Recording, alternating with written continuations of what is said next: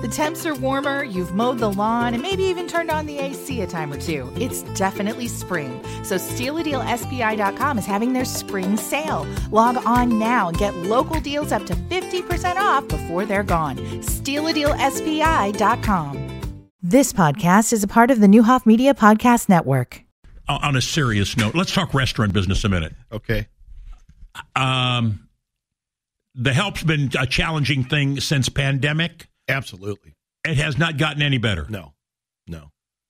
You have people, for example, what's the longest person, approximately time wise, you have working in your kitchen, either at Papa Frank's or at Saputo's? Oh well, now you're. I'll have to let me think here. Well, forty. I bet you we we've got a one guy that's been there forty years. Forty Uh-huh. years, Probably yes. really? Uh huh. All right, but what about some of the other side? If you hire somebody today, the average are they staying a month, two months, six months? About two months. Yeah. That's it, yes. and move on down the line. Right. Yeah. Why do they move, Mike? What's I- going on? You, you know what? I don't Do they ever tell you? know. They normally just disappear.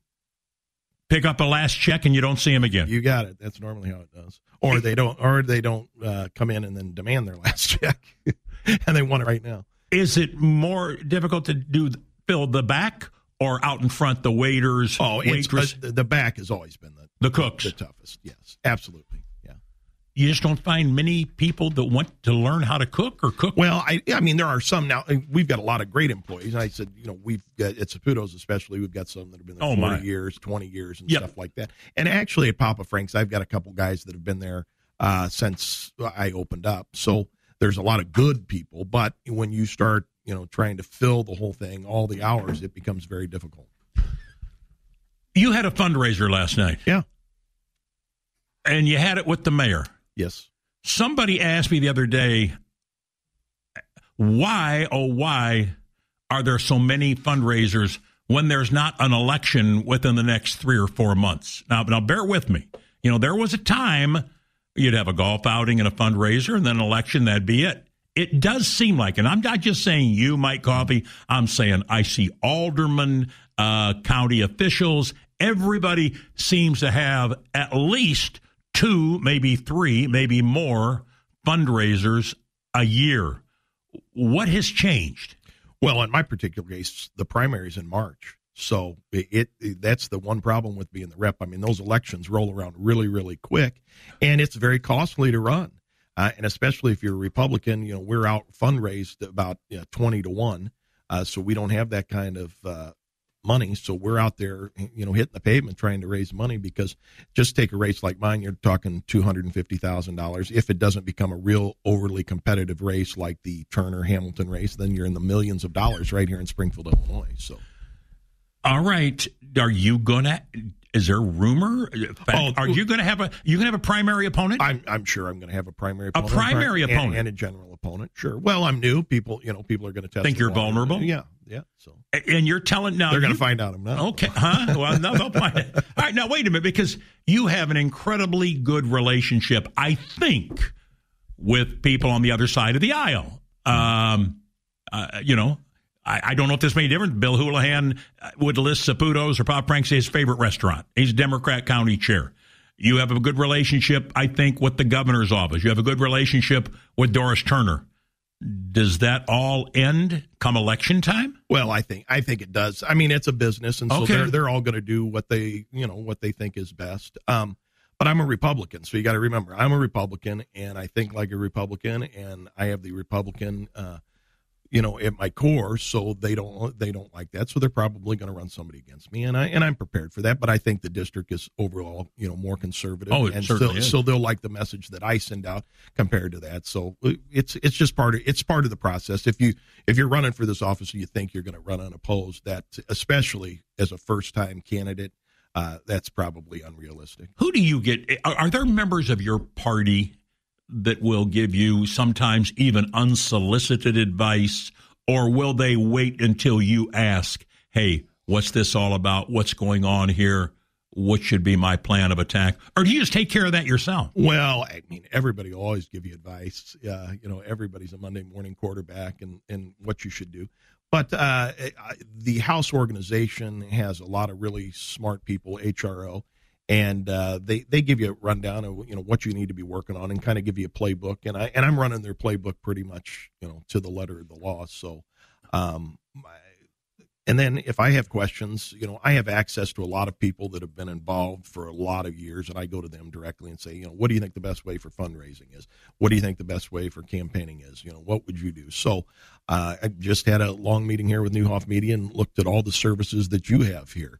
Uh, so uh, just just had a meeting last week. So I go directly to the people that have been in the business a long time and get advice, and, and uh, then I'll determine myself with my staff, and we'll carry it out. I- Is that where most of the money you raise goes to advertising? Yeah. Ad- Huh? Advertising, and then it's and it's quite costly. So if you're Oh, I'm if, sure. if you are in a public official, then you're going to everybody else's uh, events.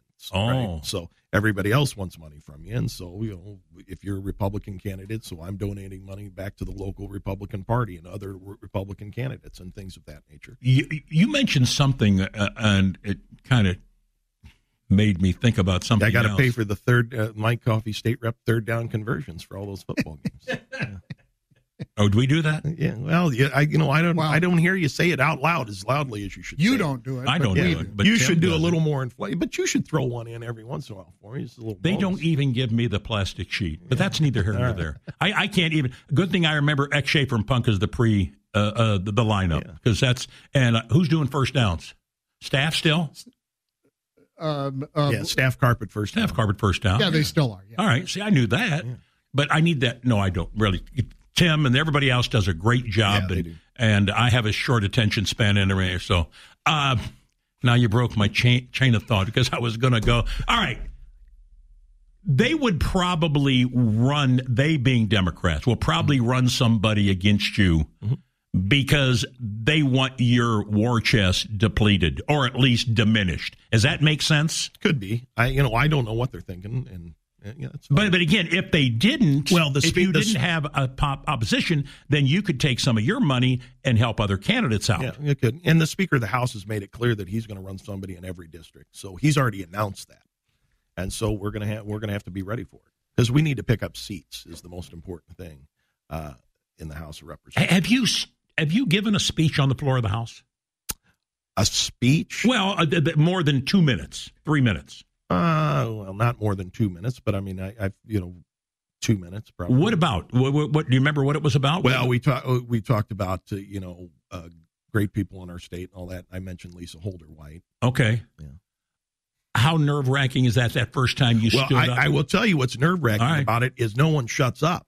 So you're talking and they're all talking and, and, and, and it's kind of disturbing. They're all moving around and all that. So you're uh, you're you're talking and you're thinking, well, what's going on over there? Because they don't listen. So you're just talking to the microphone and, and none of them listen. is there anybody when they talk that they pay attention to? Well, when the when the speaker Well, when the speaker comes out, obviously, but that's twice a year. So the speaker isn't there not not presides over every session. No, no, Huh? no, no. Rare occasion. I think I think I saw him in the chamber twice. If a big dignitary comes, he- he'll be there. Yeah. So You've seen three- him in the chamber twice. Well, three times. I don't know but how many. but it is. less than five. Yeah. right. Oh, yeah. Absolutely. They he, he, they only show up, you know, for the big events. You know.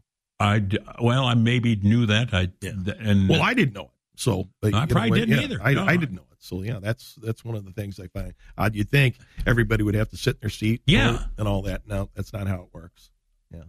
i- if you're It's the way watching, it should work. It's not the way it does work. do you think it ever worked that way? I don't know. Probably not, but it's eh, you know I think everybody should have to sit in their seat. Everybody should have to press their own button to vote. You know, you're, you're getting Wait a minute, you're walk me through that so somebody else can press your button. getting- oh yeah, yeah. They're they're there, and somebody hits the button for them. All, you know, so A- another member, or it could even another be an- another mem- no a staff member or another. it could be a staff member too. Absolutely.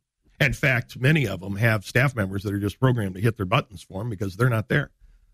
And that's why uh, when we got to the budget time and all that, we we call for a roll call vote. And then if you call for a roll call vote, they got to go find them and bring them in. They've got to be on the complex, Okay, but so then they've got to go and find them and all that. Yeah, that was that was one of the events that transpired where we had to adjourn because they didn't have the votes. They didn't have. The, they've got sixty eight members. They didn't have uh, sixty in the chamber. what percent of calls you receive are about people looking for jobs with the state?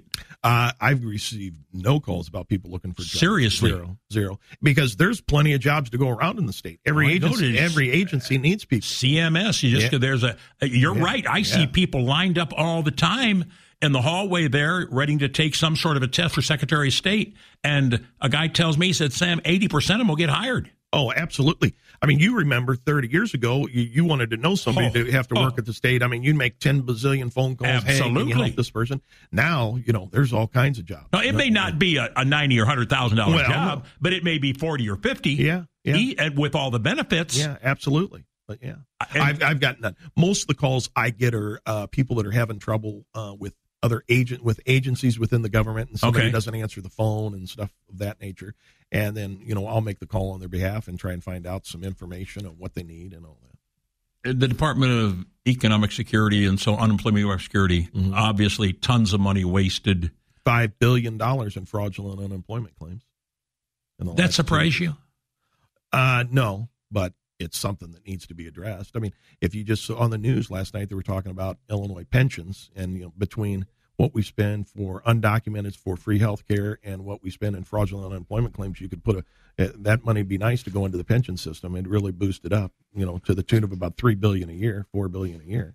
What is that the could solve some problems. what is the philosophical difference? How would you characterize between you and a member of the House from Cook County, somewhere? in Well, Cook I think- County? I believe- is there a major philosophical difference? Yeah.